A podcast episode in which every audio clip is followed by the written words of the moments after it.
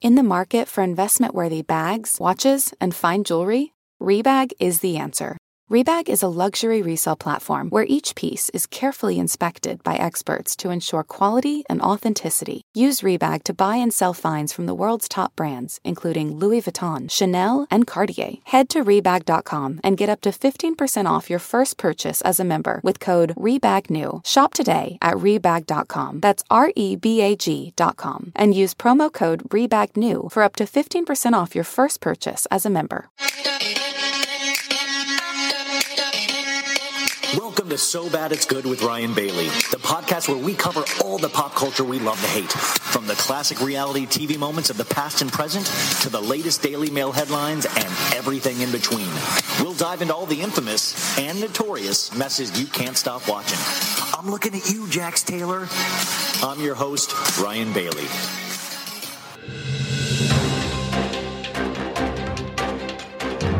Welcome to another emergency episode of So Bad It's Good. Uh, yeah, let's do part two of the Bethenny Frankel. We call her Frankel here. She frankled again in part two. Uh, the Rewives podcast with Miss Rachel Leviss. Listen, I don't mind calling Raquel Rachel. Like I don't I mean the only thing I will say is that I'm so used to calling her Raquel that it is like almost just it's one of those like you're like, "Oh, Raquel Rachel, Rachel Raquel," you know, like so I will try to call her Rachel. I have no like I'll call anybody anything that they want. Um so I have no problem with that if I do slip up or I, I do a lot of Raquel Rachel because that's another way I've just said it in my head so many other times. So if if if this Bethenny podcast has taught us anything, you know, I'm good with I'm good with the Rachel. The rest of it, I'm not good with. so uh, you guys have listened along with me. Now let's talk about some obvious things right off the bat, and maybe we can try to clear some things up, and maybe I can give a little bit of a podcasting perspective from this, or the things that irk me. Now these are just my opinions these are just my thoughts. I had a couple of angry people that, uh, that that didn't like how I presented the information, and I'm like, that's totally cool. Start your own podcast, get your own information out there, uh, your own opinions. I love it. Like, please, all all power to you. If you're here, thank you for being here. If you don't want to be here, don't listen. All good. Um, so the thing that I guess impressed a lot of us, not impressed, but uh, was impressed upon us upon listening to part two was that you were looking at a what what is this? Let's pull it up here. A 39 minute episode, is that correct? It's uh let's see here. Part 2 was 38 minutes. Now part 1 was 51 minutes. So 38 minutes for part 2. I'm imagining part 3 is potentially just 3 minutes. We'll we'll see. It ended very abruptly today. Now, uh, the thing that I want to talk about before we get into the transcript of it all is the uh, the ad times, the ad space. Like how many minutes did we spend listening to ads? And and by the way, between you and me, don't you can like you guys know you can fast forward through the ads. Uh, you know. Shh. Anyways, uh, in episode two, there was uh, there was ten minutes of advertisement. Is this right? Um there was a lot of ads. There was a lot, like 30% of the show was ads. Now, there's a lot of ways to think about this. Is is Bethenny just making money hand over fist? Sure.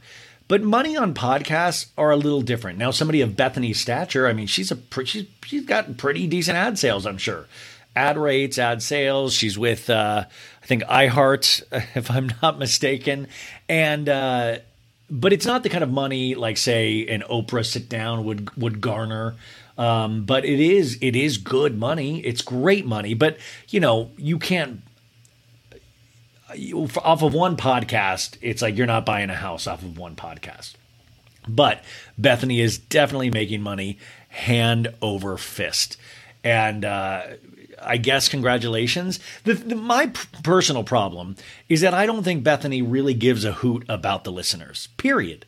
Period. I think she has an agenda, which is fine. Whether you're here for her agenda or not, that is that's your own personal opinion. What Bethenny she has an agenda, but her agenda isn't to be a great interviewer or even to have a great podcast. I think what it seems like Bethenny is after is for us to be doing what we do. I'm doing emergency podcasts. We're making memes. We're doing this. Her name is being talked about, right? And so whatever comes along with that, whether it be her skinny girl cauliflower crust pizza or whatever she's pushing this week, and maybe it's going to be some sort of reality reckoning when we get more of a clearer picture of what she's talking about, which by the way, let me pull up Bethenny Frankel, queen of publicity and say, guys, if you want to know a little bit more, listen to the other podcast episode I released today with Jeremy Thompson Thompson and Nick Hartwell from Love is Blind who started the UCAN Foundation, which is all about helping these reality stars with like mental health, things like this. And we actually had a really nice conversation that made things a little bit more clear in my eyes. So that is a great podcast to listen to as a companion to all of this, where they're actually putting things in motion. They were actually able to talk to me about their experiences, it, it, like for like specific examples and about how they can improve these things. I, I, released a lot of pods this week, you guys, so I'm not going to apologize for that, but there's a lot to get through. But I would really highly rec- recommend checking that podcast out, especially which I released uh, this morning. Um, and by the way, you guys, I'm not released. I do have a Patreon, patreon.com forward slash so bad it's good. Hey, baddies. But I'm not hiding this behind a paywall. I'm not Claudia Oshry. I'm not uh, Bethenny Frankel. I'm not like, listen, I'm excited to get this information out. I'm excited to talk about this stuff. How amazing it is that we all get to talk about this and give our opinions. Okay. So uh, I don't think Bethenny is in, is trying to, blow anybody's mind with her interviewing skills or her podcasting skills. I don't even think she thinks about it. I think she thinks she's amazing already, so I don't think she puts a lot of work into it. And when it comes to interviews like the Raquel one, I think that is glaringly obvious. I think it's glaringly obvious that Bethenny finds herself the most fascinating person in the room, no matter who she is in the room with and that's not I'm, I'm, not saying that's a slam on her. That's probably done her so well in her life obviously. Having that kind of confidence that kind of you know just being able to attack a room. But i think in things like this it ultimately will end up hurting i don't know in what ways but it does leave the listener or the viewer you're kind of like, oh, okay, you had this amazing opportunity and this is what you took with it. We keep comparing it to the Howie Mandel, uh, which was so, I mean, Howie Mandel was almost sketch comedy in a sense. There wasn't even truly, I mean, there were things that we joke about, but the Howie Mandel was so ridiculous. This also is just somebody that just seems like they're very in love with themselves. Um, so how ad sales go on podcasts, right? So she has a I mean, you you there would be like two and a half minutes of an interview with Raquel with Rachel, and then we would go. In fact, let's cut to a commercial right now for so bad it's good. Let's do it right now. Let's get this every two minutes. Every two minutes, I'm going to stop this podcast and put a commercial in. This is sponsored by Butt Wipes. When my butt is sore after listening to Bethenny Frankel, I reach for a butt wipe. By the way, you guys, I've been, I had to, I, am here at my parents' place now, and I was just, ha- I had to read this whole packet on hospice. So I will tell you, listening to this and reading the transcript is still way more fun. So I will say, Bethenny Frankel's podcast is way better. And but you pull this quote, Bethenny Ryan Bailey says Bethenny Frankel's podcast part two was way more exciting than reading hospice paperwork. That's that's something. That's a put that on your LinkedIn, Bethenny Frankel. Um, so ad sales work is that like usually with this show, I, I'm not. I think they put some ads on before I start and then ads on at the end. And then I know I usually read one in the middle that's placed somewhere. Um, and then how that works now for Bethenny, it's probably way different because she's a pseudo celebrity. Is uh, you know, like for me, I got to choose when I first started, like what would I, I wouldn't advertise for. And I think I said like guns. I would never do an ad for guns. And I didn't want to do any political ads. And I remember one time they did put a political ad in and it was a mistake, but like my listeners were awesome and told me about it and I was able to reach out and it turns out that was a mistake and then they took it off. But, um, you know, so they tell, you know, and you can turn down certain ads, but only the host read ads are the ones that I um, that I get to like approve or deny or something like that. So I'm really lucky because the ones that I have approved, I really genuinely like. Regardless, Bethenny and, and iHeart, they're just slapping on ads everywhere. And this is the part I just don't get because I don't get this with any any kind of artistic endeavor. When you start to make money off of it, I always am really wary of the people that don't try to find ways once they know how it's being consumed to to make it easier for the listener. Like I will do extra long podcasts so that way no matter how many ads that are put on and I still know it's only a handful that you will get so much content that hopefully it is worth you hearing those commercials. So we're, you know, I want to give you as much as you can so then you can potentially be more favorable when you hear those advertisers and think about those products when you go shopping at places. But I feel with these, and, and I uh, this is not just Bethenny. I think with a lot of big name people, I don't think they get involved at this macular uh, level where they are. For Bethenny being a girl boss and girl bossing, I feel like, man, what a way to f you your audience when you are putting on so many ads that it becomes a joke. That it becomes the that's what you take away from this interview. I, have read so many things today of people going, God, that was a lot of interviews, instead of, wow, it was fascinating what Raquel said. Like you're not setting up your guest for success. This could be Rachel, it could be anybody she's talking to. You've got to try to set up your guest for success. Now, we know in this she presents herself as a very big supporter of Rachel. But then, even in the second part, it comes out that Bethenny, once again, reminds us she has not watched things. She doesn't, I mean, she's doing research for this podcast while she's on the podcast. She's like, you know what? This has got to have gotten huge ratings, right? Like, like you know, and then she's checking on her phone. Oh my God, look at these ratings. Okay, okay.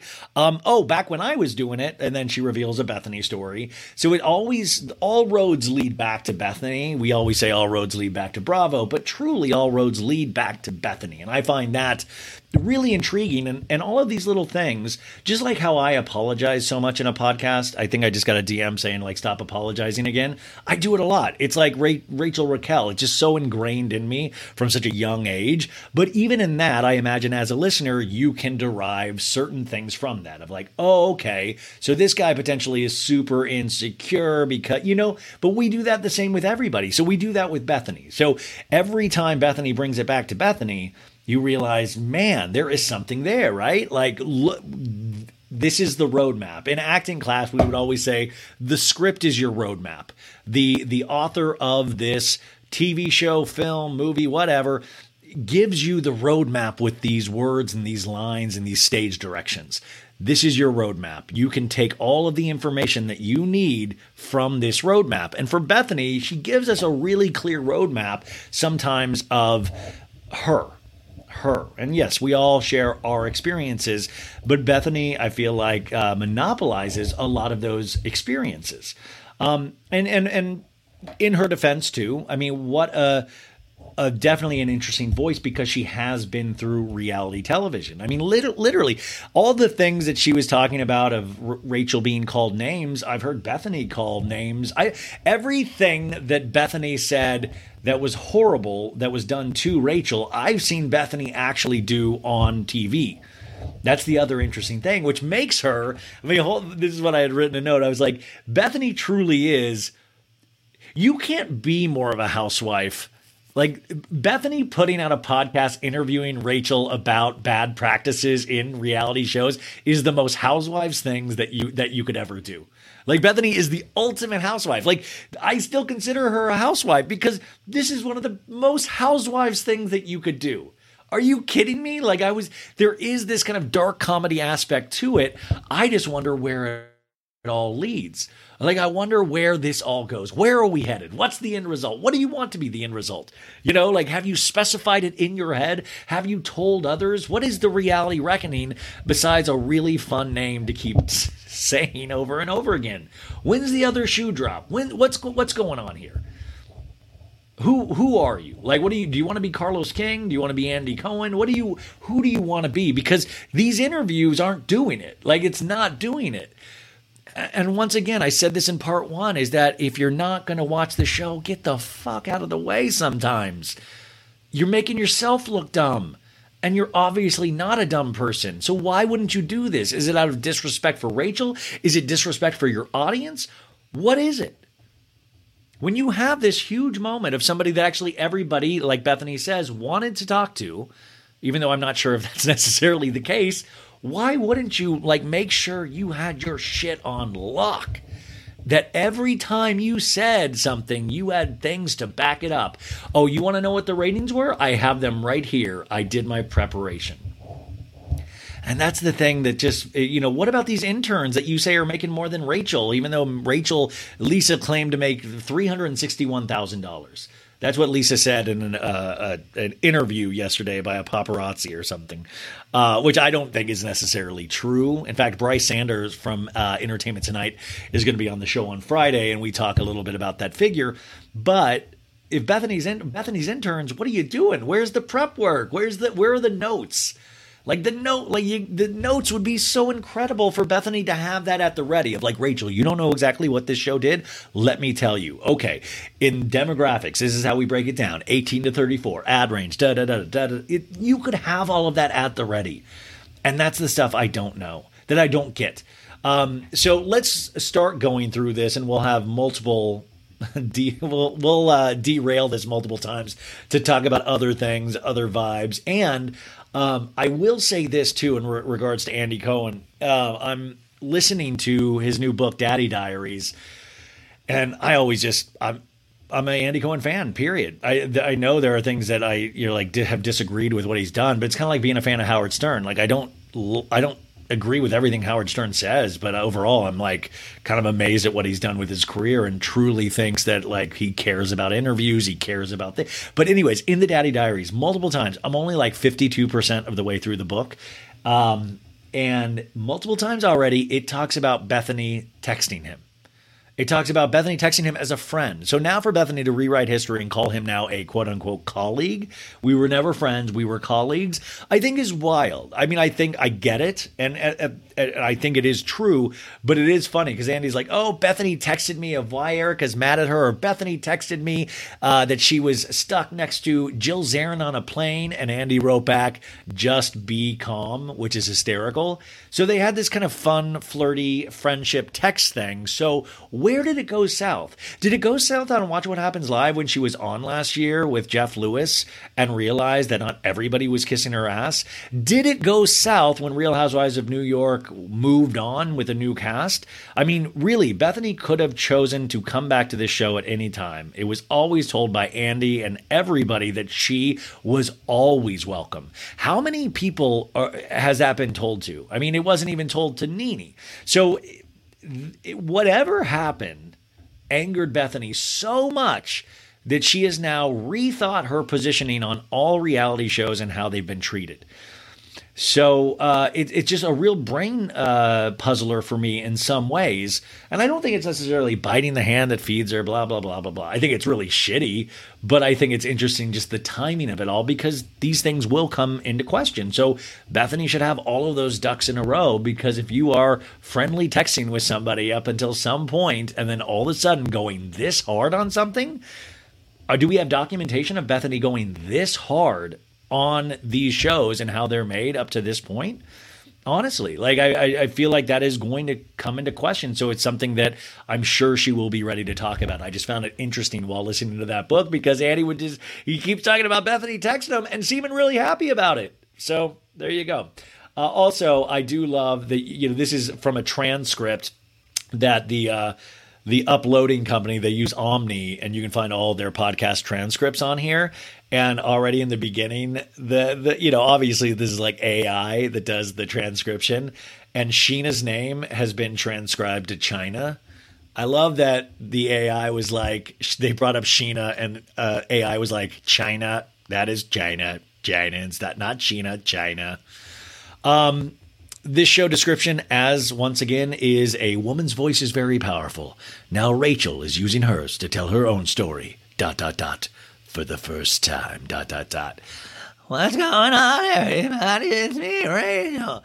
No, uh, I like I said yesterday, Rachel was on her voice for the most part. I did listen to speed and a half. I also listened to a little bit at the regular speed. Uh, I feel like she's really on her voice, like I said. So good work there. Um, so Bethenny goes before we get into the reunion. Uh, this is where it just starts right off the gate. There are no opening statements by Bethenny Frankel. I would like to hear about Scheana and you, and then the dog. Yes, the dog. Unfortunately, we do not hear about the dog at all in part two. So I'm guessing part three is all about Graham slash hippie. So, anyways, uh, Rachel is like, yeah, the dog. Yeah, there's still a lot of to unpack here. So Scheana did physically assault me that night, and I have a permanent scar on my eye- eyebrow. And at the moment, I thought I deserved it. That's why I just stood there and let it happen. She pushed me as hard as she could against a brick wall. The back of my head hit the wall pretty hard, and then she socked me in the eye, and I was in shock. She threw my phone in the street and then called Ariana from her phone, and I immediately ran to my phone, and it was a brand new iPhone. So it's like, oh no, it was a crack. I do love, and this is very um, human being of of of her, is that she the seven month affair is uncovered, and you're still thinking about your brand new iPhone. And I say that of like that is how like human beings work. Is that that is probably completely true. Of oh fuck, did I ruin my new iPhone? And then. uh she goes, so I was like, oh no, it was a crack, but it was fine. so even in the midst of tragedy, there are small victories for Rachel. I called Tom immediately and I was like, Scheana just punched me in the face. And he was like, Oh, I know, dude. I heard her say it to Ariana. I just punched that bitch in the face and threw her phone in the street. And then Rachel was like, So it's just nuts that she doubled down on this narrative that I'm a liar and a cheat and that I completely fabricated this assault for whatever reason. Okay, let's just start with that last part first. I'm a liar and a cheat. Well, double down on this narrative. The narrative is actually based on you being a liar and a cheat. Now, I know you realized in your therapized sessions over the last couple of months that one of your core values is telling the truth. But at this time, that does not seem to be one of your core values. And you did lie and you did cheat. So, right there, you, in her eyes at that moment, and to a lot of the cast, were or still are a liar and a cheater. Now, I can't speak to the fabrication of this. Uh, Scheana still holds to the fact that this is not true. Uh, we got law, we got lawyers involved. We got the court system involved. We got Los Angeles County involved, and she is also she retracted this as well. So now to go back on this again, um, I mean, listen, I, I don't know. I mean, we know the shove happened. Uh, I, I would have loved to have seen more pictures of the permanent damage that this did. Uh, I mean, anything is possible. Anything is possible, but this is what's shitty, right? When you do lie and cheat about things, and I would open this up with Tom Sandoval as well and there's a moment in this uh, part two that I want, we're going to get to where I'm like, oh, he lied here as well. Um, is that when you do lie about things, then you are um, suspect. You are branded a liar a lot of the time. So things that you say are then not to be believed, uh, even if they are, if, even if you are telling the truth. Right? That's just how the world works. Not just for reality stars, for all of us. So, um, so she, she thinks it's not. She doubled down on this narrative. Uh, I don't think that filing a restraining order was out of the question because she was making like this punch emoji on a post that she made with Ariana saying like I've always got your back punch emoji and I just didn't feel safe. I do love the fact of like I saw this emoji.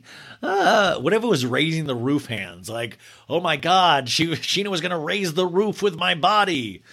I love that emojis in this day and age are like threatening emojis. We are so soft as we are so soft sometimes as a people. But these are her feelings, so we cannot take away that experience for her. Uh, she says, "So it's just unfortunate that I've been. I don't know. It just doesn't make sense to me how I can be assaulted and then still how much so much vitriol, and I think and still be the villain." And Bethenny's like, "Yeah, you didn't sign up for this. Like, did you sign up for any of this? That's what people will say. She signed up. Everyone knows what they're getting into. They've seen the show. She signed up for this. Um, okay, I do also want to point out." Uh, at this time when this stuff is happening, none of this was on the show. None of this was all not documented. This wasn't for the show. These the punch and the Instagram post and like, did you sign up for any of this? Did you sign up for any of this? What I will say, and taking this away from the reality show context, with our opinions thrown into the mix, um, if okay, so we already know physical violence is just a no go. It's not right, right? We can all agree with that. But in agreeing to that, you also have to then say, well, in what world are people driven to physical violence, even though that is not, it's not right. It's always wrong. Now, if somebody has had a seven month long affair with somebody that you're in a relationship for nine years, and this isn't about the physical violence, but you are going to be called names by that person. You're going to be called everything under the book because you did something really wrong to that person that really hurt that person. And if somebody is like just fucking sees red, you know, my mom always t- told me uh, never flip off somebody in a car. She always drilled this into me. Never flip off somebody in a car, no matter what they did to you, because you don't know what that person is. You know, you don't know if they have a gun with them. You don't know if they'll follow you and beat the shit out of you. She didn't say beat the shit. You know what I'm saying? But she always just said, be careful of what you do to people because you don't know how they're going to react. Just because you wouldn't hit somebody doesn't mean somebody else will not hit you. So if you do this insane behavior, you're you know, you're you're leaving yourself open for people to react to that. Even if it is not right, even if these names hurt your feelings, you have to understand though that is also the way the world works. Is that it's not just Ariana going like, "Well, you got me. I didn't see that coming. Totally shocked." Have a good day. Good game. No. You're going to be called subhuman. You're going to be, how many times, think about it. Think about yourself right now. How many times have you been wronged and you have cursed somebody under your breath or cursed them to their face or let out like a litany of the most angriest text messages you've ever sent in your life? It's got to be a lot. It's got to be a lot. So that's the thing too is that I still am not understanding where she's sometimes not understanding. Like the physical violence, I'm with you. If this happened, not right. But being called names and stuff based on your actions, yeah, man, I don't know in what world you thought you might have been celebrated for this. And Bethenny's like, yeah, you didn't sign up for this. Yeah, yeah, yeah. You didn't. Uh, uh, uh. Um, you know what, Bethenny? Rachel says, I really thought that reality TV was going to be fun. Um, yeah, I thought it was going to be a great experience for me to step out of my comfort zone and learn how to public speak.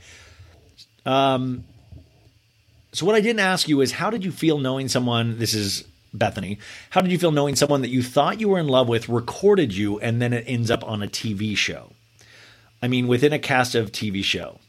So she's talking about the masturbation video. Now, the masturbation video was not shown on the TV show um, at all.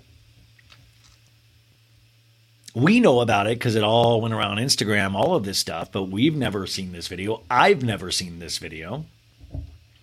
Rachel says, I mean, within a cast of TV show, I felt very betrayed. I felt like I couldn't trust this person. And by the way, that person is Tom Sandoval. I felt like my privacy didn't matter to him and he didn't really give a good excuse. Besides, he wanted me to see it. Yeah, his excuse, he says, besides, he wanted me to see it later on to see how beautiful I was.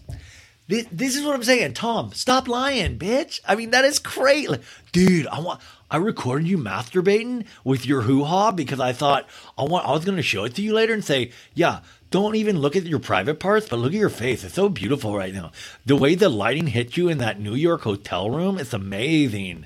I wish I could have taken a video of me whacking off in Schwartz's bathroom. Oh, I wonder if you would think I was beautiful.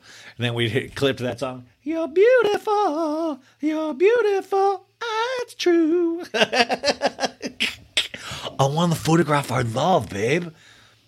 Tom, okay, this is why can't we just like the cat's out of the bag? Why can't we just I recorded it because I wanted to whack off to it later. Why can't Tom just say like I recorded it because it was hot and I was all turned on and I want to like keep whacking off to that. Can we all just be adults? Like just keep saying whack off?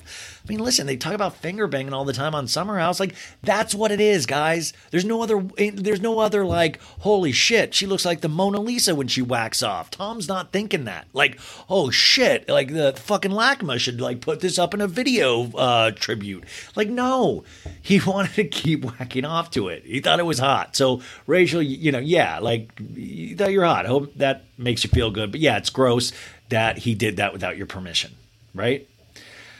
In fact, I thought there was, I mean, I guess I'm wrong, but I thought there was a thing on iPhone if you did record, it like alerts the other person that you're recording. That was my, I don't think I've ever recorded a FaceTime, and I'm not sure necessarily how to do it. Um, can't wait. Is that the record? Never mind. I love this is just things of me trying to figure out tech things. Hey, is that thing where you just drop it down and then do the? Okay. Anyways, I think you look beautiful, babe, when you walk off on this video. So uh, that was Tom's reasoning to Rachel for why he did this. Um, and then it gets in, in, any deeper. She says, but if he would have asked for permission, I would have said no. So she says no. She said she would have only whacked off without it being filmed. And that actually is very smart. Guys, everybody out there, guys, girls, don't film yourself doing this shit.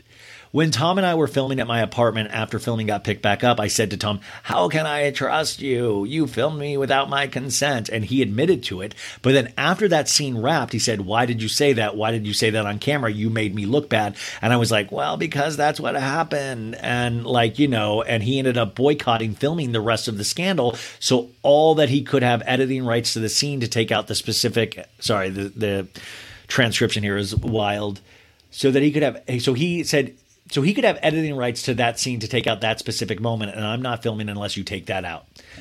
And Bethenny's like, "Yes, I've seen that happen before," which Bethenny truly means, "Yeah, I've done that before. Yeah, I've I've I've threatened. I've I've you know."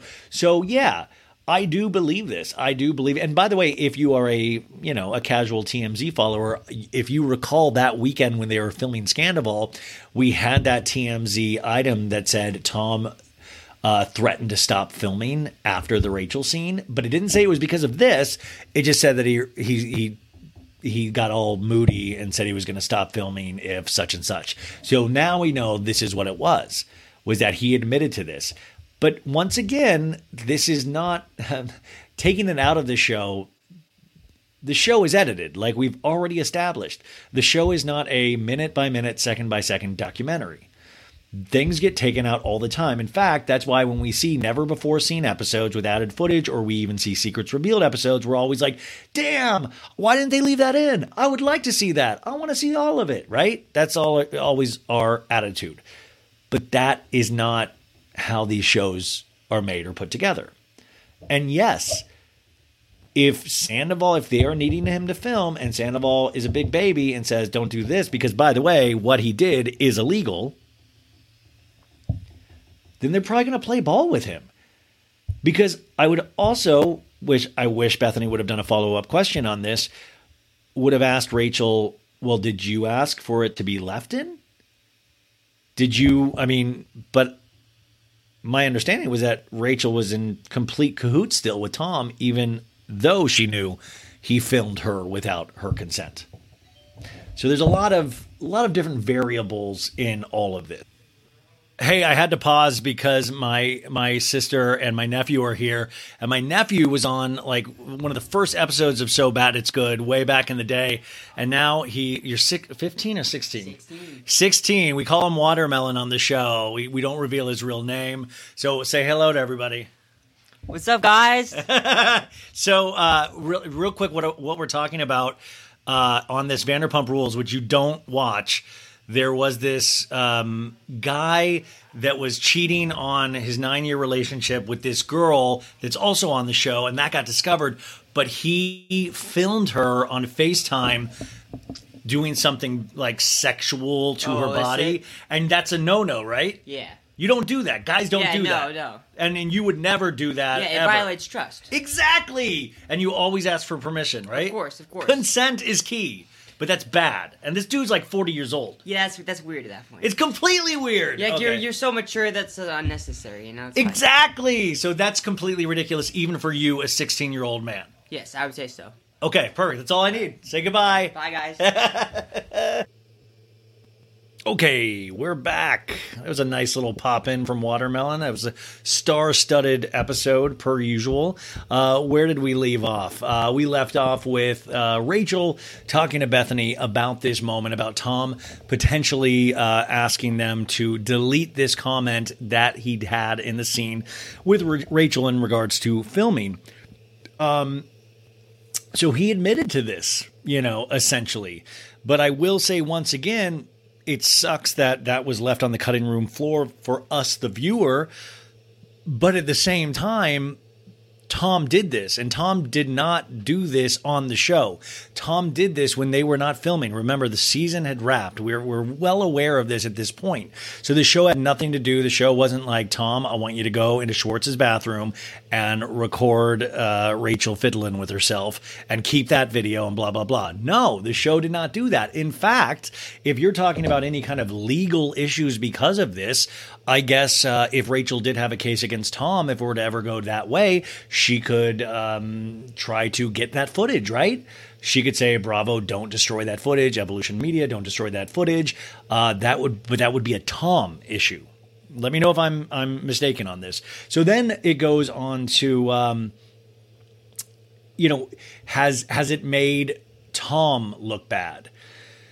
And uh, she's like, yeah, it, it has made him look bad in the sense that, you know, he hasn't gotten the same level of hate that she has, but she thinks he, he is getting hate, but just for being pompous and like being around town with a bunch of different girls this is the other part that kills me about Bethenny uh, Bethenny's interview, and this is where I wish she was she had watched all the shows because this is the moment right here. This is the reunion type moments. These are the Andy Cohen type moments of how does that make you feel, Rachel?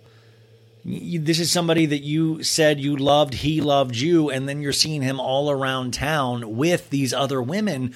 Uh, how, how does that make you feel? I mean, he might be getting hate from us, the audience, because of it. But how did how does it make you feel? Do you feel hateful towards him for that? Where are you with this? Are you like, yeah, you know, we didn't work out, blah blah blah? Because she said in part one that she realizes that now she was not in love with him, and she doesn't think he was actually in love with her either. But it, it, seems like this missed opportunity since you really weren't involved in watching the show as a viewer, Bethenny, that these questions are still unanswered. So uh, it says, uh, but I feel like it's a true. The woman does the woman. The woman gets the short end of the stick, and I will say I do agree with that a lot. I agree that women. I mean, th- yeah, every t- every day women get short end of the stick all the time. Period. Not even just on reality shows. Everywhere. Everywhere. Women do not support women. Women don't, like men don't support women sometimes. It's all the whole kit and caboodle is like, yeah, that's it's a very fair statement. But I will say once again, Rachel did something that made her disliked by these other cast members. When you do, you know, obviously when you do something, you're going to have the uh, the aftermath of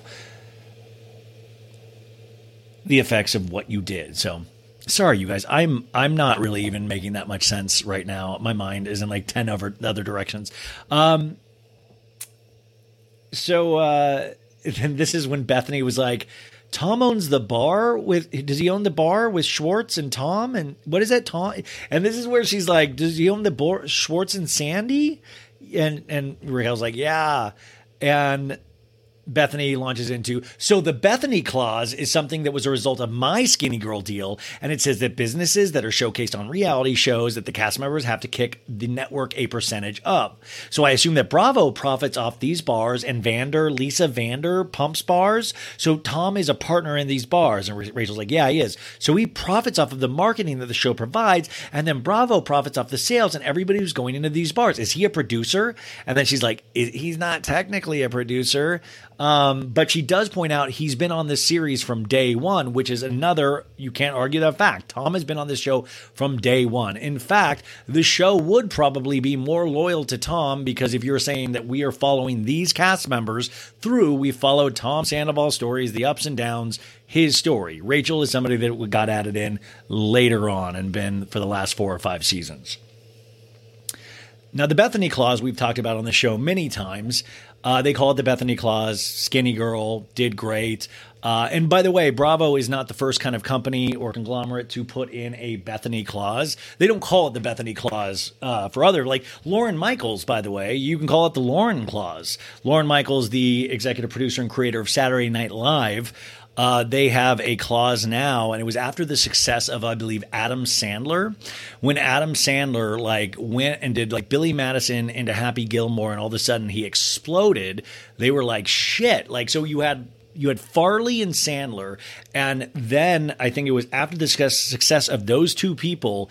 Uh, Lorne Michaels started signing people where he could be a part of their af- their success after SNL uh, because he gave this huge platform for them to launch their careers. And Saturday Night, Night Live is the launching pad for so many actors and comedians' careers, just point blank, period.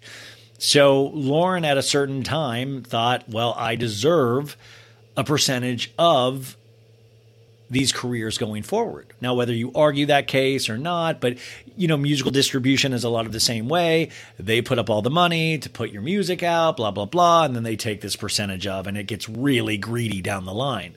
But uh, Bethenny is not the first time this Bethenny clause uh, that that people have done this kind of stuff. Now, I don't know for uh, I don't believe the Bethenny clause goes over to Lisa Vanderpump's restaurants at all.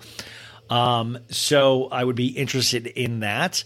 Uh, I believe Kyle Cooke's lover boy is potentially ha- has a little bit to do with the Bethenny clause, which Kyle Cooke hysterically got uh, got into the comments today on a two judgy girls post. Which, by the way, I was texting with Courtney earlier about our thoughts. Uh, Courtney from uh, Two Judgy Girls, who I love, we were texting about Bethenny and just LOLing about a couple of things.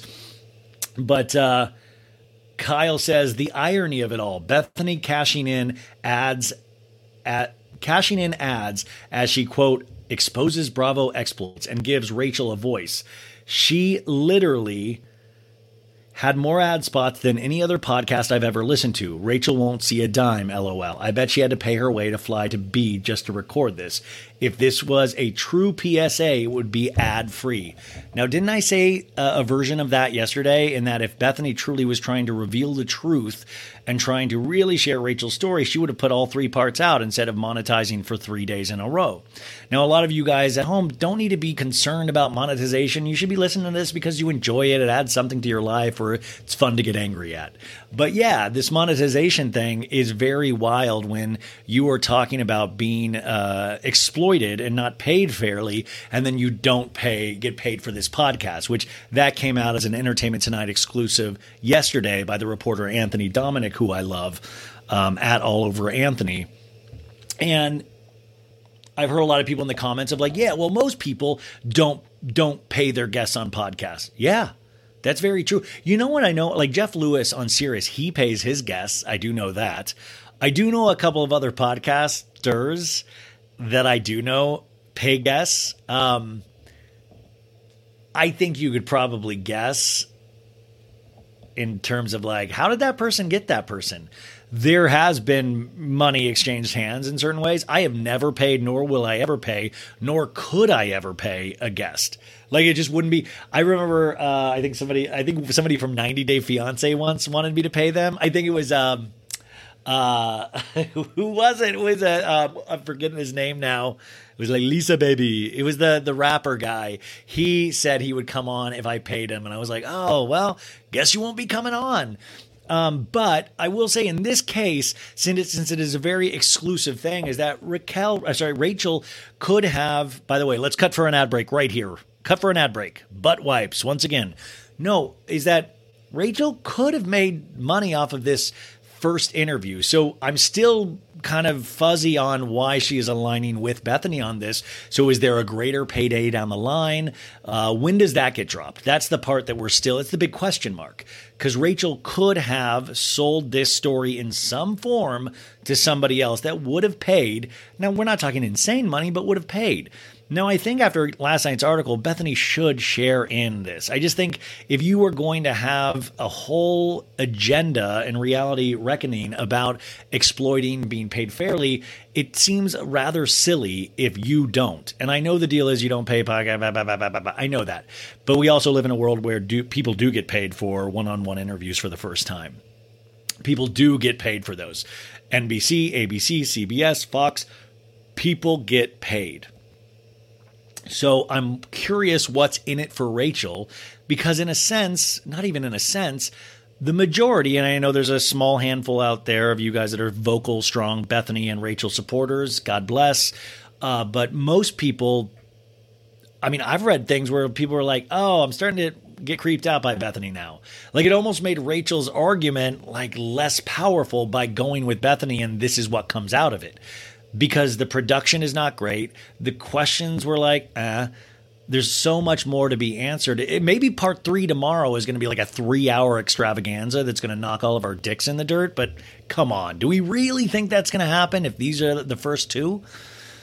I do think she should get paid something for this, though. I do think that. And uh, I do find it interesting also that Rachel, we were, I mean, I was seeing so many more positive comments about Rachel in these last l- couple of weeks.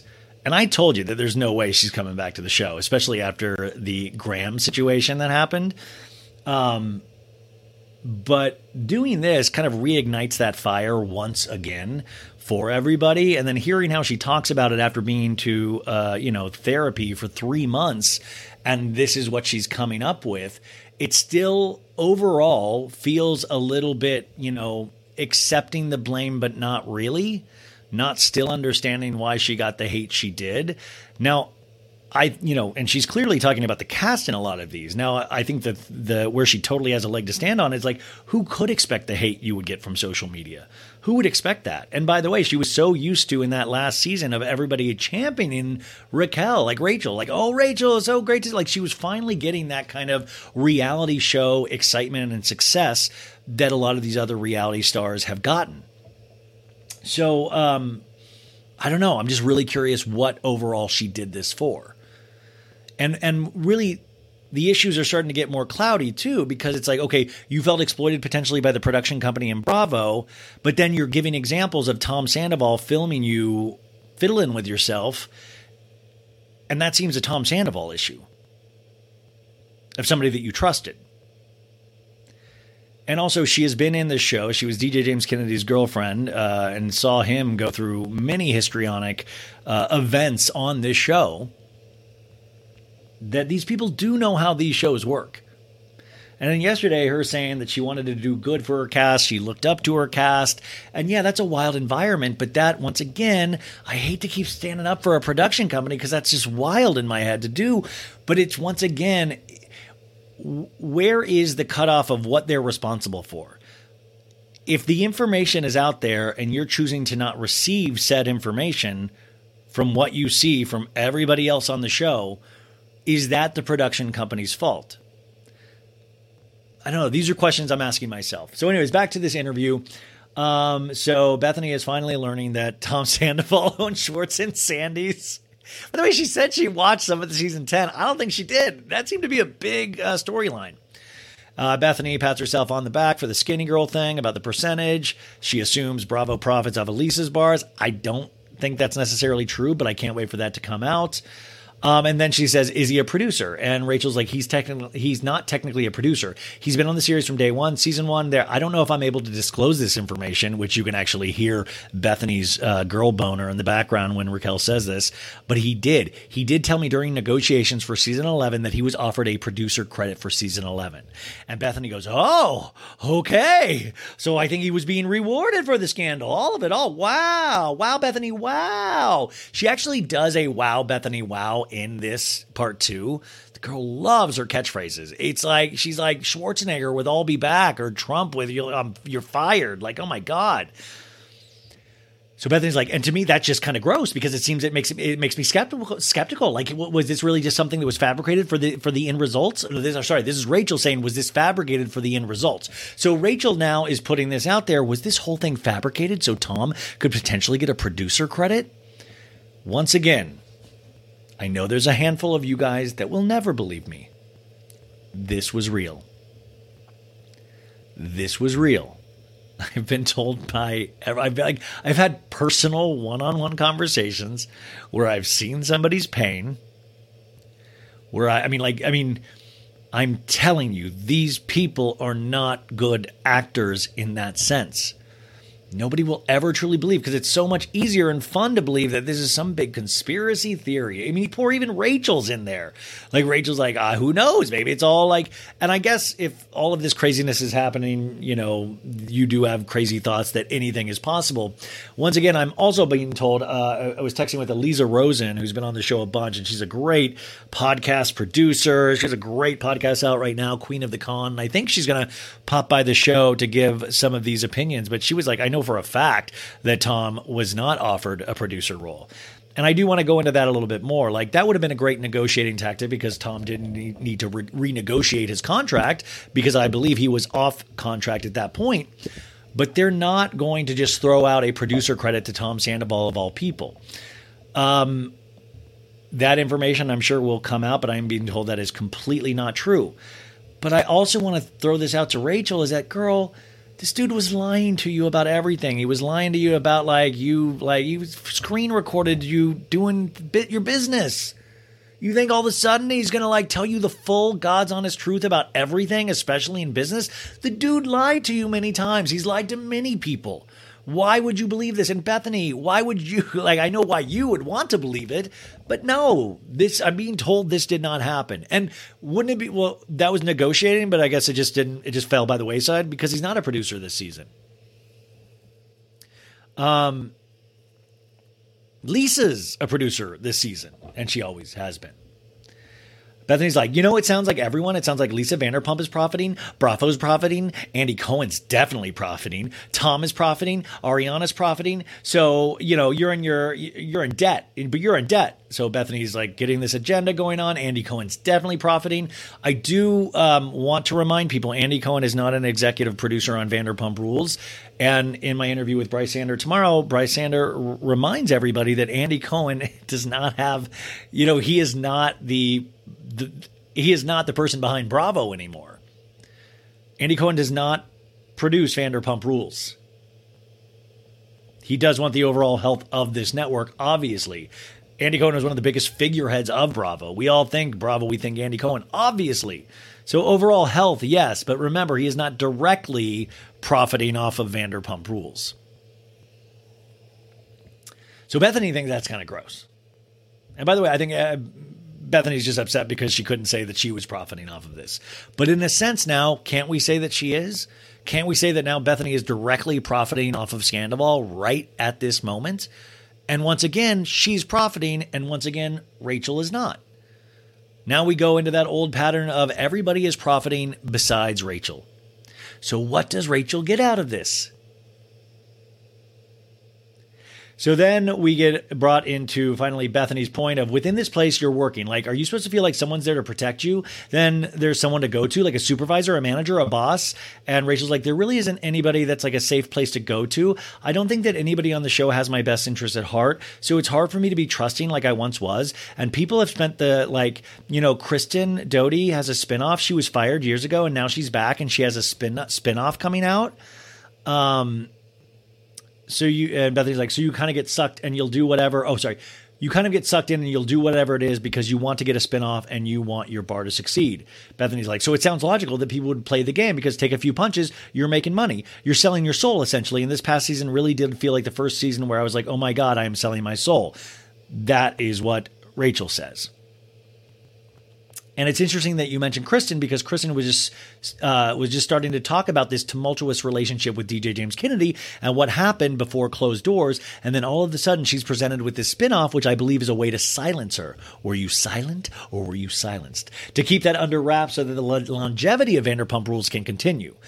And Bethenny's like, "The realm, protect the realm."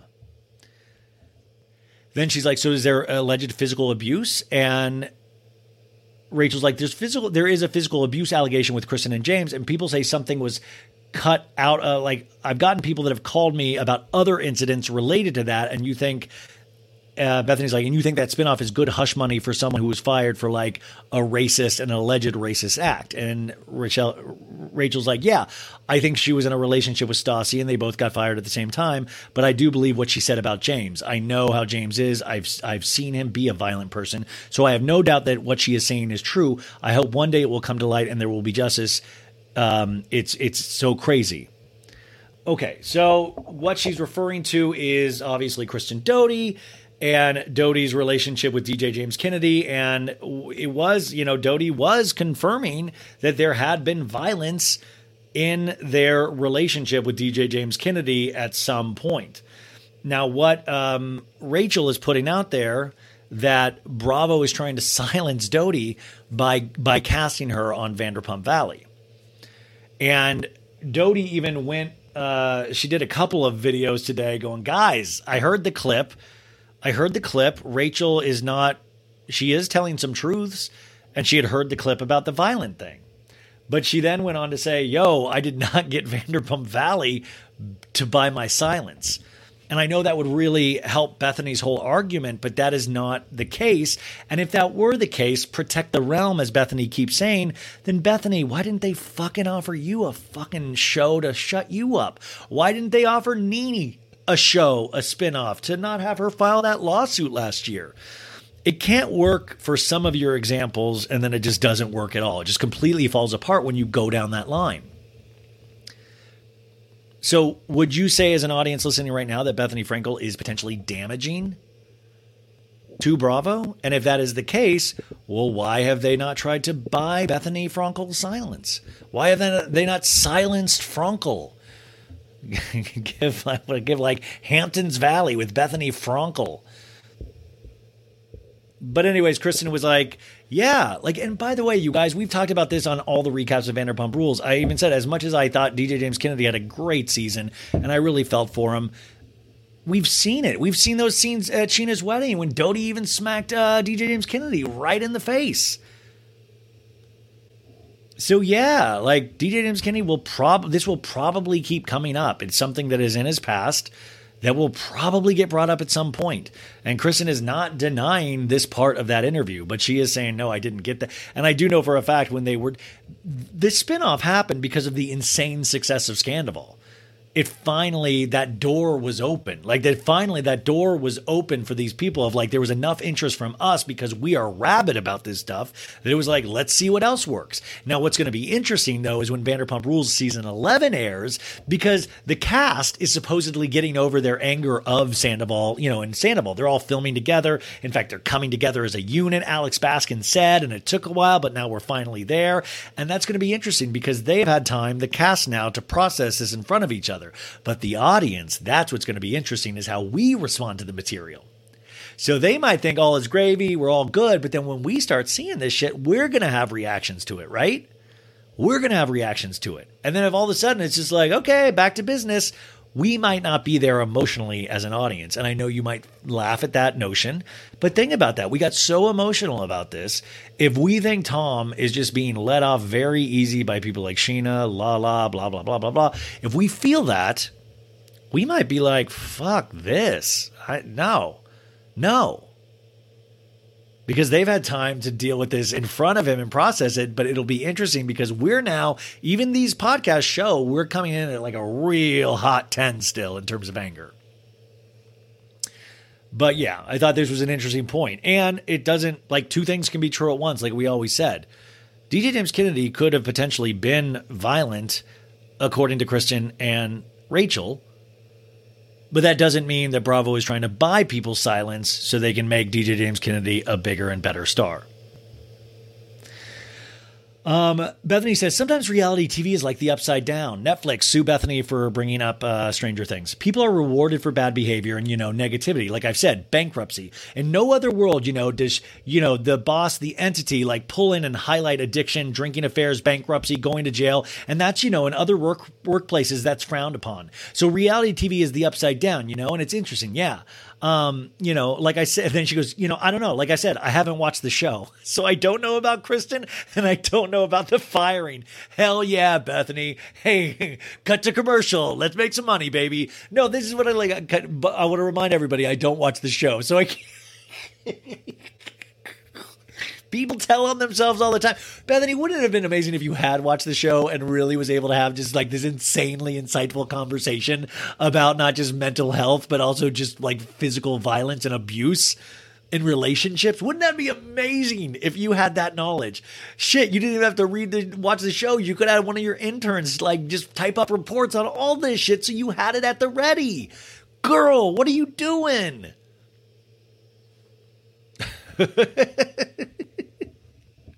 okay, but let's take down this point about reality television, right? Yeah, man, that's what it does. It's a documentary soap opera. It does highlight the drinking affairs, the addiction, the bankruptcy, going to jail. It covers all of that stuff. Bravo doesn't put them in jail, but they actually do film all of these situations and they do make money of that money off of that. And like I said, er, you know, I, I said a tweet earlier. I was like, if I find out these producers and corporations and reality stars all want to make money from this, I am going to be livid.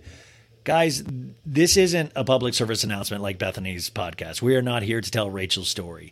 These shows are here primarily to make money. I mean, not even primarily. These shows are here to make money. I hate to bring up the history of television. I've done it many times in the show, but uh, the television set itself, I believe, created by what Richard Farnsworth is that the name? It was created to sell soap, to sell soap, to sell detergent, to sell products. They said, "How do we? How do we sell? How do we sell? We have these things. We could actually get uh, an audience. We can get these messages out to so many more people through these television sets." We can put our commercial, but how do we? They won't just watch the commercial. What do we do? What if we put some sort of entertainment on it? And then we can put the commercial on top of it and we can make money that way.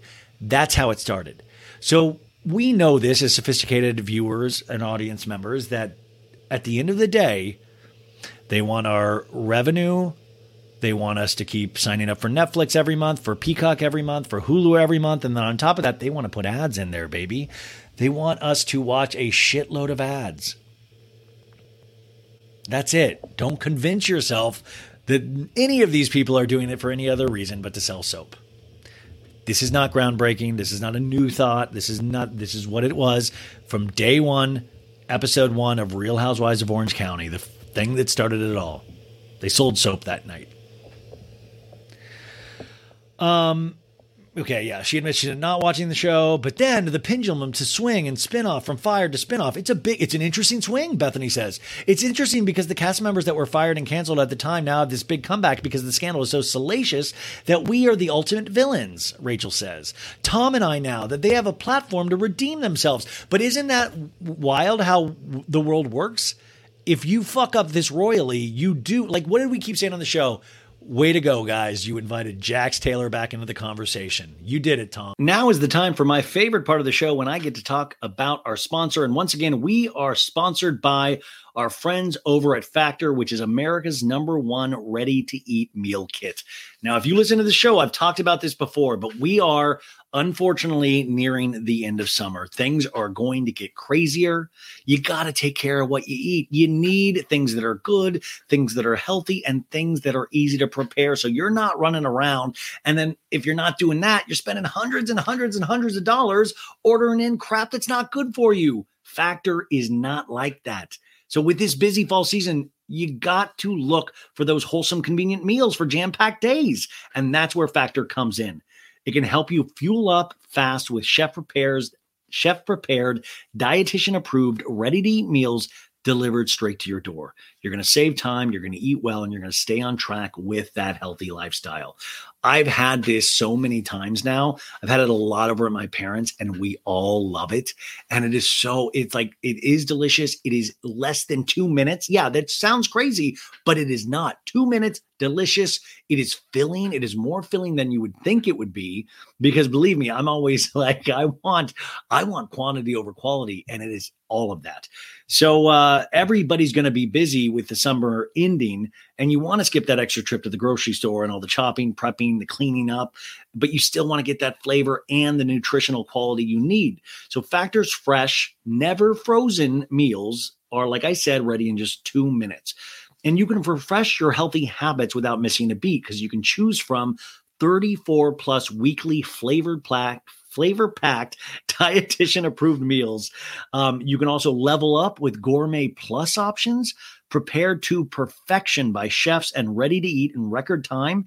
You can treat yourself to upscale meals with premium ingredients like broccolini, leeks, truffle butter, and asparagus. And if you're too busy running around during the day to think about lunch, you can keep your energy up with lunch to go, which are effortless, wholesome meals like grain bowls, salad toppers that are ready to eat when you're on the go that do not require a microwave at all. Um, looking for the calorie conscious options ahead of the busy season, you can try delicious dietitian approved calorie smart meals with around or less than 550 calories per serving. Now, if you need an extra boost to support your wellness goals and feel your best, try Protein Plus meals with 30 grams of protein or more per serving.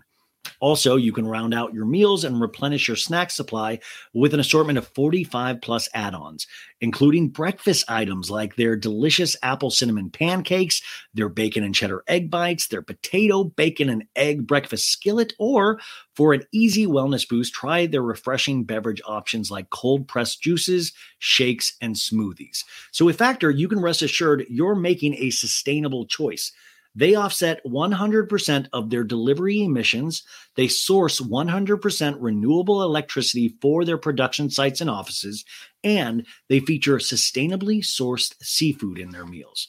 So, this August and moving onwards, get Factor and enjoy eating well without the hassle. Simply choose your meals and enjoy fresh, flavor packed meals delivered to your door, ready in just two minutes. No prep, no mess. So here we go. Head to factormeals.com slash so bad 50 so bad 50 and use that code so bad 50 to get 50% off.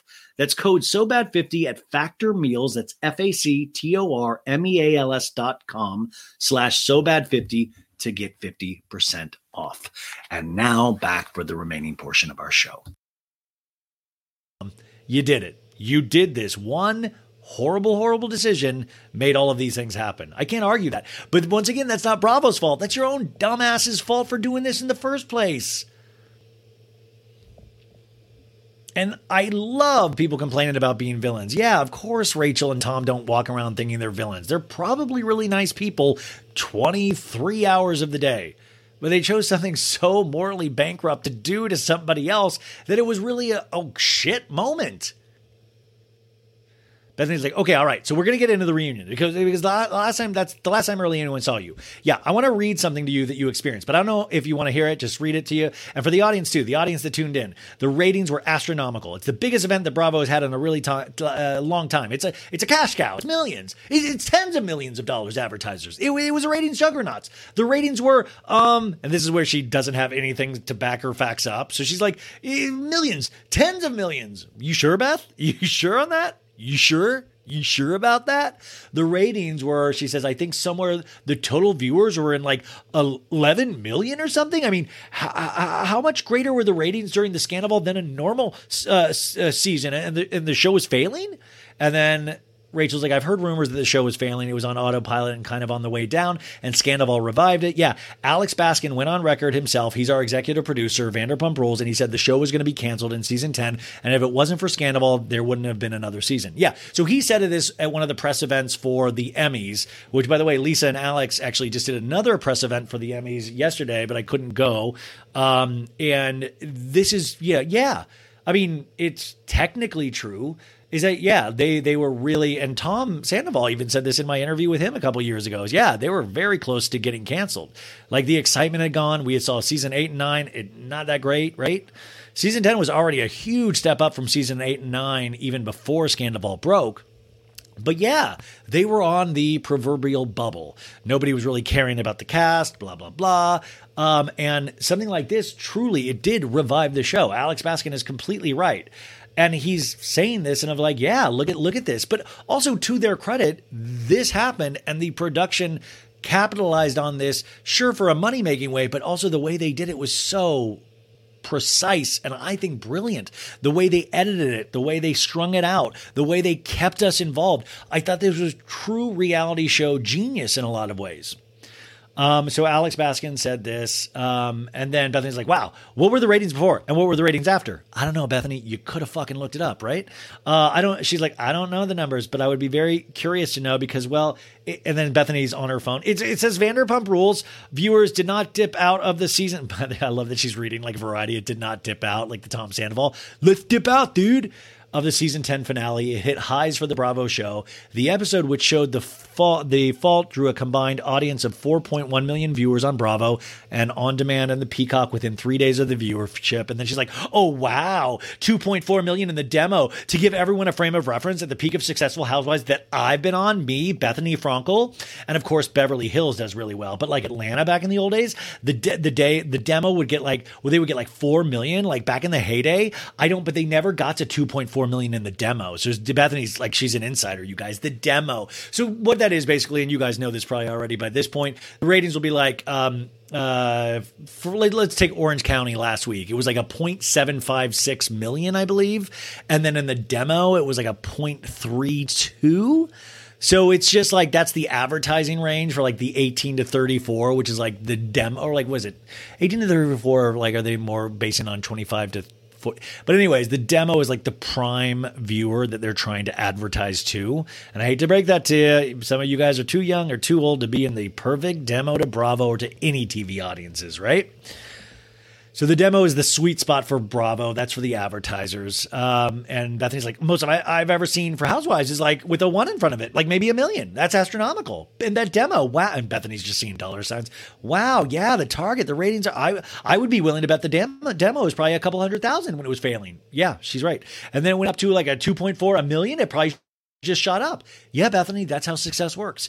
Um, oh wow, season ten. This is Bethenny just finding out all, all this information on her phone. God, could you imagine if she had done a little research? What an interview we might have had. Season ten reached over 11 and a half million viewers. That's that's bigger than the network's numbers. That is very true. Network numbers suck now. You back in the day when it was like Friends and ER, even further back, you know, you had like a 28 million people watching these shows on network television. And now network shows, they're lucky. I mean, it's huge if they get a 7 million viewers. Huge. It's totally dwindled because we have so many options at our disposal. So it's just not, it's hard to compare it. We keep using uh, network TV as this thing to compare it to. And it's like just so unfair because it doesn't really truly exist in the way that it used to, but we're still using these old rules of judging things. And it just does not exist that way at all. Um, so she's just, she's floored by these numbers that she's learning in real time. How could you not be floored?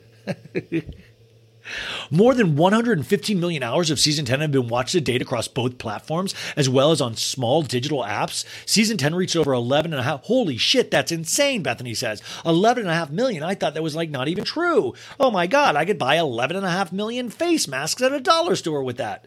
She's like, wow, that's crazy. And a lot of the most watched cable series of 2023 in the 18 to 49 demo, which is the sweet spot. That's all the advertisers. Bravo has made millions and millions of dollars. Yes, that is what they meant to do. Yes, that is what they're trying to do. And Bethenny's like, this is the realm they must protect. Yeah. Yes, this is the realm they must protect. They want they want their shows to. I, I, yes, yes.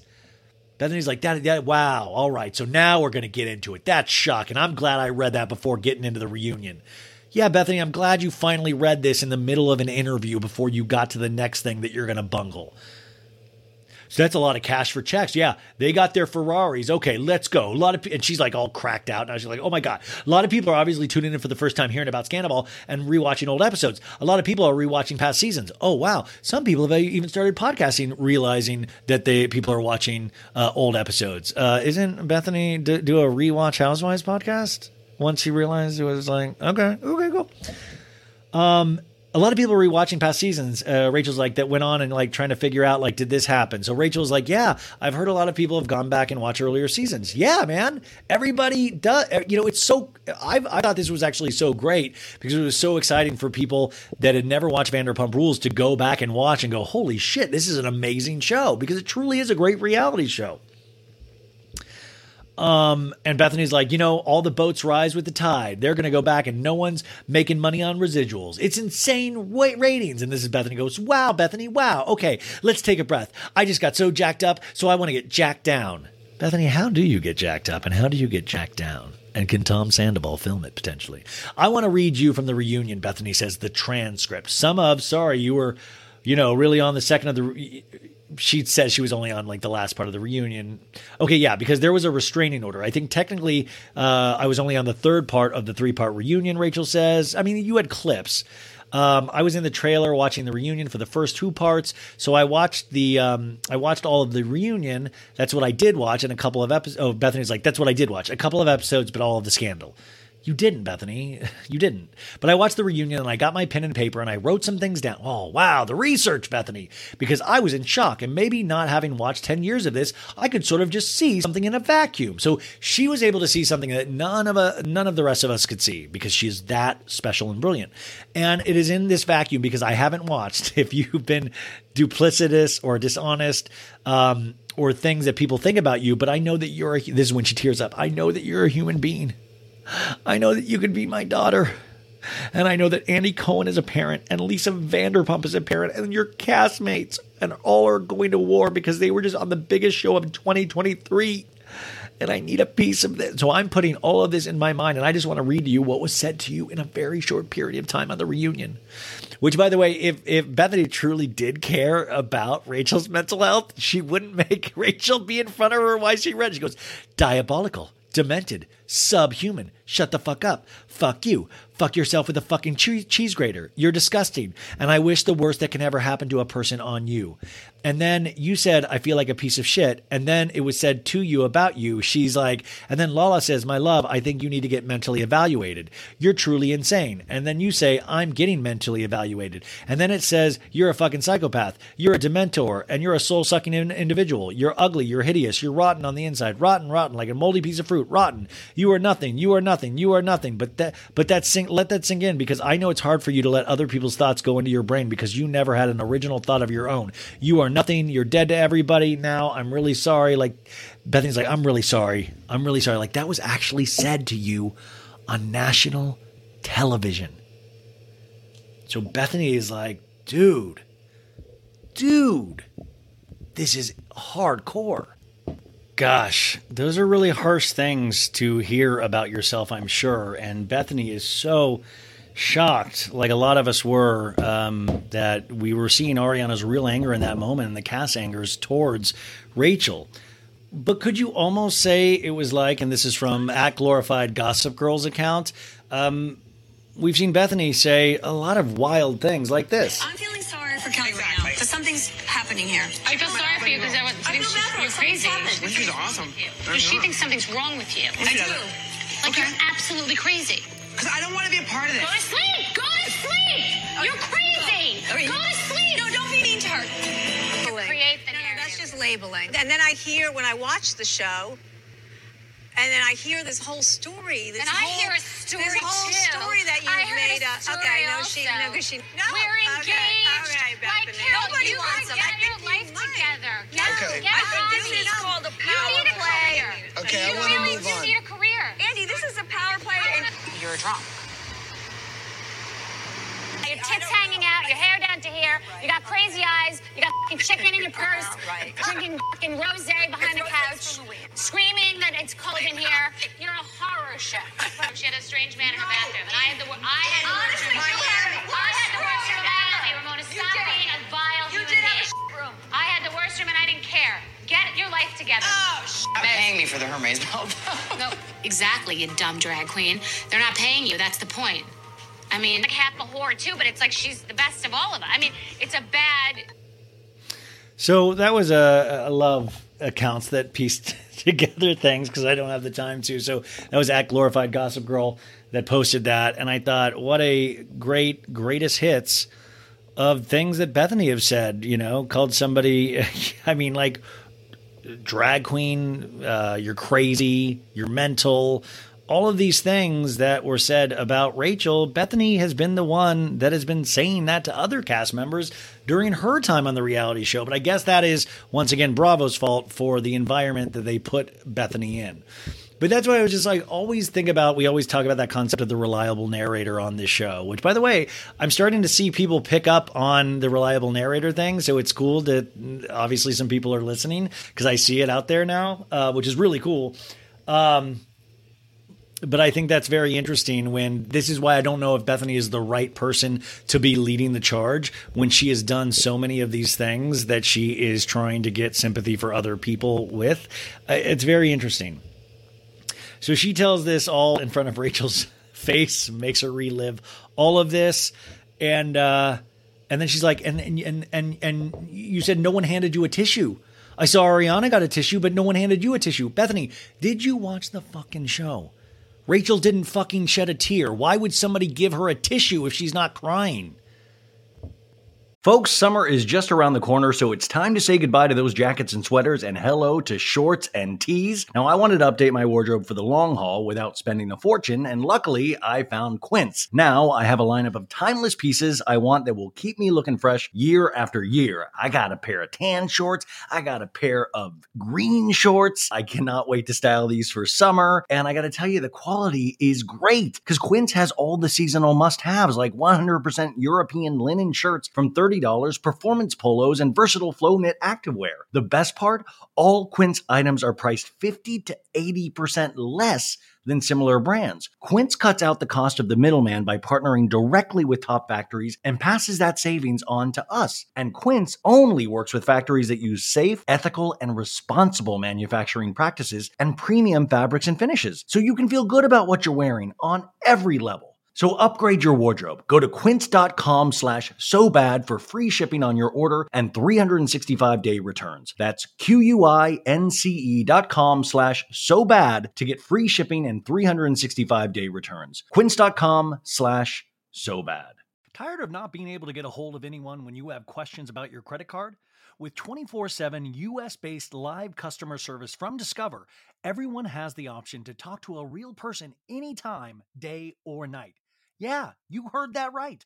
You can talk to a human on the Discover customer service team anytime. So, the next time you have a question about your credit card, call 1 800 Discover to get the service you deserve. Limitations apply. See terms at discover.com/slash credit card. Watch the show. It's all right there. Did you watch it? Like, something tells me you might not even have watched the reunion. And then you started to walk off, she says, and Andy says, Hold on, come back. What does that mean to you, hearing the, those words in a row, like I wrote them down and just read them? And Rachel's like, Nobody should ever be spoken to like that. We're all human. We're just navigating through life and we're bound to make mistakes. Yeah, okay. I know that I'm not lesser than or even greater than anybody else you thought you were greater than people when you did that Watch What Happens Live because you were feeling yourself. Remember, you said it in part one. I also hearing that it's very difficult in that moment to accept those words that are being thrown at you, and it's much easier to disassociate. Bethenny says, and just let it fly on over because who can ever accept that and be like, oh, you're throwing this stuff at me. Let me look at it. Oh yeah, that's all mine. No, no. Like I can see that those words are filled with hate and are intended to put me down and make me feel like someone who is not worthy of love. Rachel says, who's not worthy of acceptance or living life guys, here's my thing, and I hope they had talked about this in therapy with Rachel, is I understand what she's saying, right? But it's not about somebody who's not worthy of love. You did something that hurt a lot of people greatly. So whether you are worthy of love or not, you have to make that decision for yourself. These other people can't make that for you. They might want to make you feel bad because you made them feel bad. But you are worthy of love. Everybody is worthy of love. But when you make these wild swings and huge misses and huge mistakes, which we are human, yes, and you are making these choices in your life to try to rectify those mistakes, right? One day at a time. But you also have to understand the hurt that they were coming from and that they were trying to hurt you because you hurt them. So then we go into this story about, and she reveals a little bit. And this was like, she's like, I'm adopted, and my mom couldn't give birth. So her sister couldn't get pregnant with me and asked my mom if she wanted to have this baby. And so she gave birth to me and gave me to my adopted mom. And I think that I am a miracle to be able to live in this world on the planet we call Earth. And I, I just can't accept those words or uh, those good those words. It's like, yes, that's a really brave story. You are, you know, you are a gift. You are a miracle in the sense that we are all miracles and gifts. But if you do something wrong, you are going to have to weather the slings and arrows of these words. But that overall, at the end of the day, should not take away from your core values and who you are. And it sounds like you're still finding out who you are as a 28, 29 year old woman, which is totally fine. We all have our own journeys. Listen, I'm just learning how to properly wipe myself, and I'm very old. So she's a miracle. And uh, I thought to myself, Bethenny goes, I thought to myself, what must your parents think when they hear that? And like, you'll maybe one day have a daughter or a son, Rachel. And like, what would they think when this lives? You know, what would they think? You know, and I have a daughter, and if it, I, it would have killed someone, honestly. So Bethenny's saying she would have killed someone if people said this about their daughter. But Bethenny, would you have also potentially looked at your daughter's actions and said, what the fuck, daughter? What the fuck did you do? I raised you potentially better than this. Men are trash. What are you doing? Let's talk this out. Get off the reality show. Don't do the reunion. We're going to stop this. Circle the wagons. Bethenny, what would you have done? Because I know you have to agree with Rachel's mom on everything that she's done thus far, but what would you truly have done if your daughter was in this situation? That's the thing that I'm curious about. What would you really have done? Because I don't feel like we're getting the truth from Bethenny. Um, but uh, I know you're a person, and I know that I've read somewhere that Andy said about Tom, like he's a human being. Like Andy said, "Come on, Tom's a human being still." But like, has anyone said that you're a human being? Rachel, has anybody said that you're a human being? Yeah, you're a human being, Rachel. And Rachel's like, "No, I've been told that I'm subhuman." Yeah, you were said that on the on the fucking. Do you know what you said about some of these people? So why do you think Andy said, "Hold on, come back" to someone? Bethenny says he's been a Bravo executive. He's in a superior role. He's a parent. He's been a producer, and he's you know he's 54 years old. He's like you know a little older than I am. So that's a nice little dig with Bethenny. By the way, I I would have sworn up and down that Bethenny was way older than Andy. Like not even trying to slam her. I just I was a little kind of like, wait, really? Beth like Andy's older than Bethenny? Um, but she is trying to make the argument. She's trying to personalize it, direct it towards Andy Cohen. Does Bethenny realize that Andy Cohen is an executive producer or a producer on Vanderpump Rules? Like, I'm really curious if she's aware of this. I know she doesn't watch the show, but does she realize that he is not directly involved in that particular show? So she's saying, uh, you know, your kid, but in this world with producers and a network and 11.5 million viewers, you're the employee. You know who's the protector of the who's the protector of the employee? Where's you know HR and you know when people call you subhuman piece of garbage? Like, so is Beth? This is what I want to know: Is Bethenny wanting HR? Is she wanting an HR policy with reality shows where you can't be called subhuman? And that that's got to be a bitch of an HR because then you have to be like, oh, okay, well, why did they say that to you? Oh, you fucking cheated off camera for seven months with a nine year relationship. Oh, interesting this is where it gets cloudy and I really want to understand. I want to understand the argument and she's not really presenting the argument. So I'm hoping part three, we get the real, like, wh- what are we getting at? And I just feel like it's this jumble of thoughts that really don't have a lot of direction in her overall point, which I'm like, do you have an overall point? When are we going to get to this? So she's trying to establish this. That's the nature of the beast. And at the end of the day, these people are employees and to Rachel's argument on part one, you want to do good for your empl- employer. We all like want to do good for the job that we have, but at the end of the day, they're just jobs. And then it was said to you that you should leave and never come back. No one wants you to be there. Yeah, it was said. Ariana gets a tissue, and then you get called a sociopath. You have no no more friends. You're a moron. So did so did you know someone ask you to come back like on the reunion? Did you walk away? Did someone ask Bethenny for the last time? Watch the fucking reunion. We know exactly what happened. And she's like, honestly, I can't even remember. In that moment, she's like, in that moment, I bet I wonder Rachel's like, um, I'm getting a little disturbed that you haven't seen it. It doesn't seem like you watched. Bethenny's like, who's Rachel? Oh, you're Rachel. Okay, then who's Scheana? Howie Mandel's famous guy. Who's Scheana? Honestly, I can't even remember. Rachel says, in the moment, I believe I walked away to get a sip of water because when I get nervous, my mouth gets parched.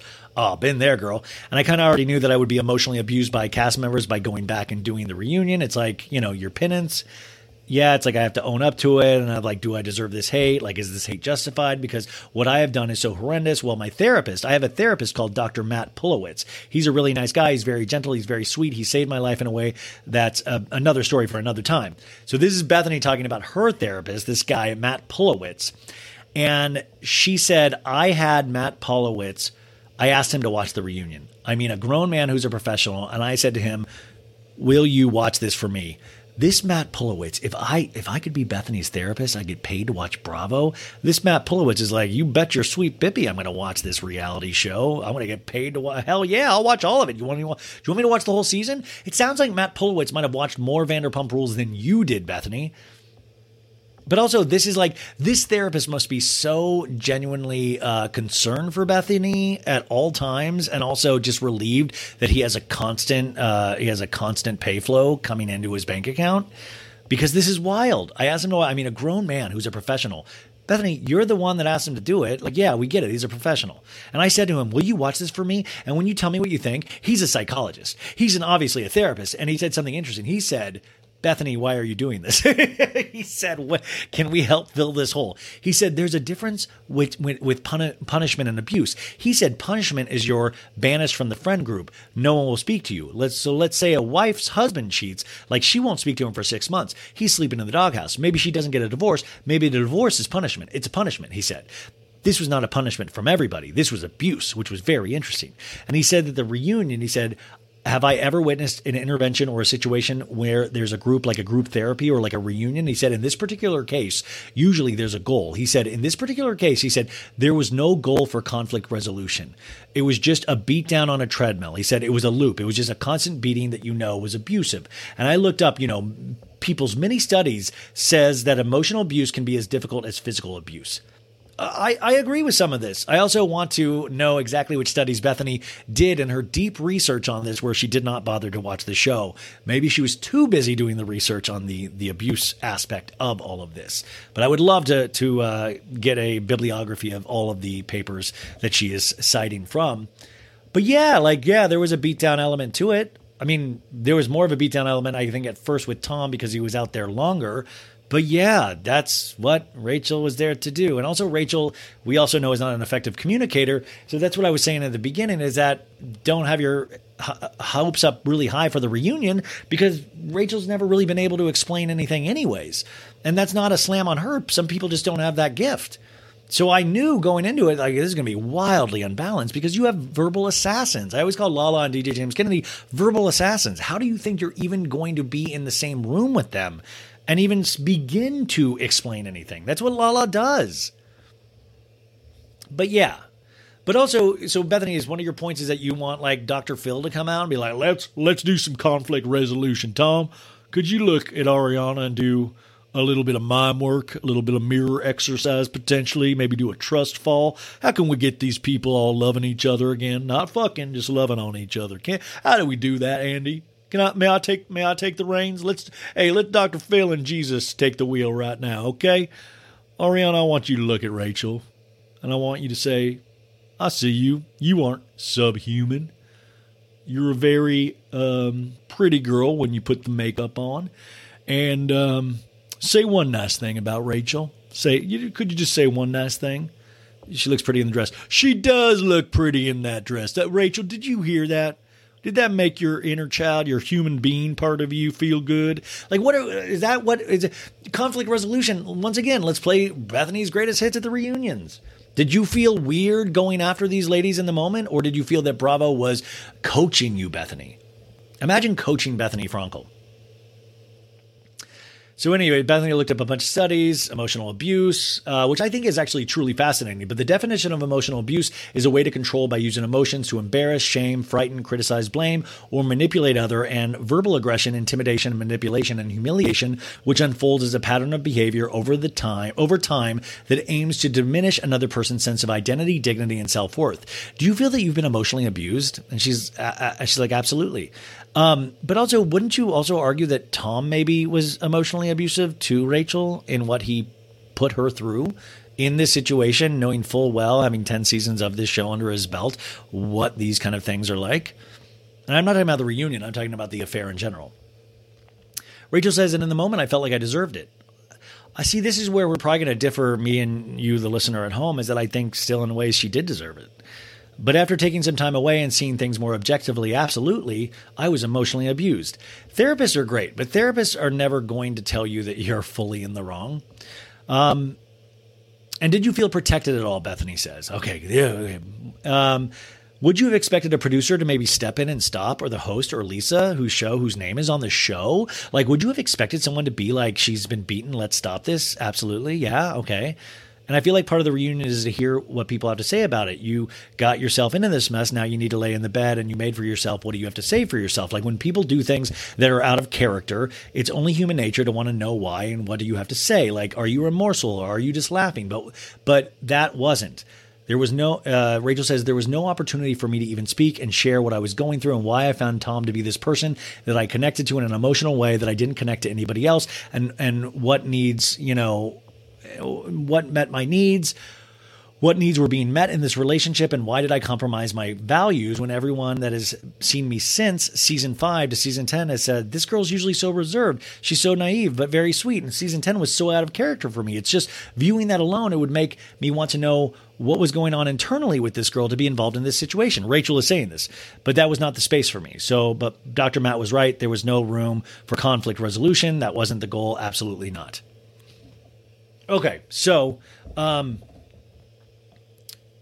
I do find it once again a hair funny that Rachel keeps saying I wasn't allowed to tell my story on Bravo, and, and Bethenny blames Bravo for this, blames Lisa, Andy, the producers, all of that. But then once again, Bethenny isn't fully giving Rachel time to actually tell her story. So the follow up questions here hopefully will be well, what was going through your mind at the time? Tell us why. Let's get into the specifics. What fill in those blanks for us? What was going through your head? Why in season 10 were you so different from seasons 5 through 9?